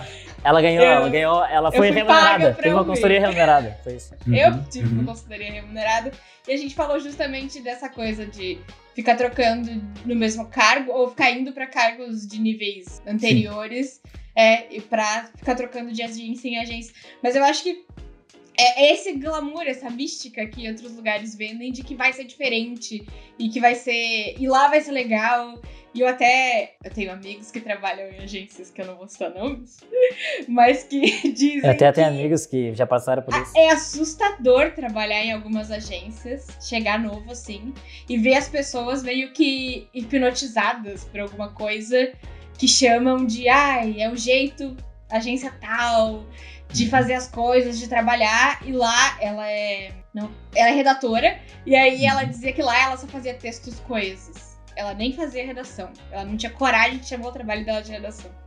E aí, tipo, mas só que venderam ela, venderam pra ela a agência de um jeito que não era assim, tá ligado? E eu já quis trabalhar naquela agência. Por causa dessa coisa, desse glamour, dessa coisa que que se vende. E aí se dá uma esperança, sabe? Tipo, nossa, aqui a gente é tão legal, tu vai poder crescer tanto. E aí tu chega lá, tu entra lá e. Não, né? Aí tu fica seis meses, oito meses, um ano e sai. É, é o desafio do. É, mas, mas esse é um pouco de cultura, né? E a roda de amigos sustenta durante algum tempo o teu inferno, entendeu? Porque aí tu chega na roda, tu tá, tu- segunda a sexta é inferno, aí tu chega na tua roda de amigos, nos teus amigos de, de comunicação e tal, tu vai dizer, não, eu sou redator, o que, que tu faz? Não, eu sou head de atendimento no lugar tal. E aquilo te sustenta um pouco, aí tu volta pro Claro. atende. Aí vai, cara, e vai te sustentando. Aquilo ali, um Vai- kit Dominus de, de compre uma, leve duas, o cara tá feito, né? É, já tá, tá, tá legal, tá, tá, tá no pacote. É, cara, não adianta. Eu acho que esse é o ponto que. Esse é o ponto que, que vai entrar o eterno questionamento. Tem cara que vai estar. tem cara que tá muito satisfeito em fazer uma posição bem tranquila, porque o que ele quer é aquilo. Ele quer ter mais tempo pra ler e tal. Tem outros caras que não tem problema em trabalhar 20 horas por dia e reinventar as coisas o tempo inteiro. Eu acho que são perfis. Que bom que tem essa, essa diversidade. Que bom que tem essa inquietude das pessoas para elas buscarem é, posições diferentes mas também que bom que tenha maturidade para que isso não seja uma coisa freak e que, a- é, que as pessoas não consigam, não consigam construir algo deliberado, né? Mas a principal falha que eu vejo é não ter visão, quando a pessoa não enxerga na frente. Porque, assim, ó, dá para sair para trocar para trabalhar para essa agência? Dá. Desde que seja uma coisa estruturada, entendeu? Se o cara disser assim, não, cara, eu Claro. quero, porque dessa aí, eu quero ganhar experiência para eu ir trabalhar depois nessa área para depois eu trabalhar nessa área. Tu deixa claro isso, que é também no conceito de atender o cliente. Se tu pegar o cliente hoje e dizer assim, fulaninho, eu vou ser a tua agência por dois anos, porque eu quero te tirar do ponto A ao ponto B. Depois disso, é melhor tu ter uma estrutura interna, é melhor tu pegar um outro tipo de agência, porque senão eu não vou conseguir continuar a te. É a transparência, entendeu? É o processo. Eu não, tenho- eu não vejo o problema das pessoas seguirem as caminhadas dela, passarem pela empresa seguirem a caminhada, quando ela está crescendo e quando ela está indo num caminho. O que, que não dá? A coisa desconectada. O cara, tô saindo. Por quê? Ah, porque eu recebi uma proposta. Por quê? Porque vamos pagar 100 reais a mais. Não, é porque lá tem máquina de café. Não, é porque lá quando a gente fica até uma da manhã tem pizza. Sabe essas coisas? Cara, então eu te mando uma pizza aqui, mas não é até uma da manhã que tu vai precisar ficar. A gente nunca ficou até uma. É, não, é, lá é loucura, entendeu? Lá o pessoal enlouquece até uma trabalhando. Tá, mas tu gosta de trabalhar até uma? Não, eu gosto de comer pizza de graça. Então, cara, então cuida qual é o objetivo da tua vida. Porque lá não é só pizza de graça, tá? É trabalhar até uma da manhã. E tem que entregar resultado e tem que, ah, pois é, não tinha pensado sobre esse ponto de vista. Aí tu tem as frustrações, né? Mas é, É, não, Parte pô, do- e aqui, cara, é inúmeras, inúmeras vezes. Eu já perdi as contas de quantas, quantas vezes chegaram aqui e disseram, ah, só tô pensando em ir tal, lugar tal, por isso, cara, vai. Vai agora, pega e vai. É. Tipo assim, tu tá no lugar errado, aqui não é o lugar pra ti, tu tá no lugar errado, pega e vai. Foram várias vezes que isso aconteceu. E cliente também, de cliente chegar e dizer, pá, tô vendo, cara, internaliza. Tá na hora de internalizar. Isso é muito comum, principalmente no cara meio pequeno, assim. Cara, olha só, internaliza. Pega um estagiário aí, pega um assistente de comunicação, vai fazendo a coisa. Cara, tu precisa resolver ainda o teu produto, teu serviço, não tem nada estruturado, internaliza. Então, eu acho que isso também é uma transparência uma- que a gente tem que ter, assim, Tem que, que o mercado também não tem muito. Gente, uma hora e 40 de gravação. Quero agradecer muito a presença de vocês. Já estamos com o tempo esgotadíssimo aqui. Pamela, muito obrigado por ter vindo. Chequim, muito obrigado também pela presença. Hoje foi o dia mais frio do ano. A gente tá aqui até bem tarde trocando essa ideia, gerando um conteúdo massa. Acho que falando algumas coisas que são pouco faladas e na verdade são pouco. Tem poucos espaços para ter essas trocas, essas trocas de experiências mesmo, esses uh, insights sobre o mercado, de gente que já saiu, de gente que está entrando. Então, agradecer muito a presença de vocês novamente. Chequim, conta um pouquinho pra gente onde é que o pessoal te acha e como é que fica sabendo um pouquinho mais da Digifarms, que a gente falou um pouquinho. ah, não era o foco hoje, mas a gente deu uma pincelada. Legal. Bom, uh, então, primeiro, agradecer, Thiago, pela, pelo convite novamente. É um prazer estar aqui conversando contigo, com o pessoal. Muito legal. Gosto, gosto de falar, como né, você comentou, mas gosto de falar, né? Tem, é, a gente, de alguma maneira, a gente aprende, né? Trocando essas ideias e, e, e ouvindo uh, né, esse, esses, essa experiência também de vocês, né? Uh, quem quiser me, me adicionar no, no, LinkedIn, é fácil, Alexandre Chequim, estou é, lá no LinkedIn. A, a Digifarms, quem quiser conhecer mais, digifarms.com, né? Digifarms tem Z de zíper no final, .com. A gente está sempre com vagas abertas para várias áreas, a gente está com posições para área de desenvolvimento, posições para marketing, posições para área de essa, essa questão de, de, a gente chama de customer success, né, que é suporte ao cliente, suporte ao sucesso do cliente, e tem outras áreas de vendas e tal. Então, quem quiser conhecer mais sobre essa iniciativa e ver como a gente está transformando e revolucionando o agro, só acessar lá. E mais uma vez, obrigado aí pela, pela atenção de todos. Quem teve paciência de nos ouvir até agora, pela parceria aqui com o Thiago e com a Pamela. Pamela, agradecer a tua presença também. Vai estar presente aí em mais episódios a mais partir de agora. Mais episódios, sempre que, que eu achar interessante ou que o Thiago me chamar. Tá bom. Então tá, galera. Feito. Valeu.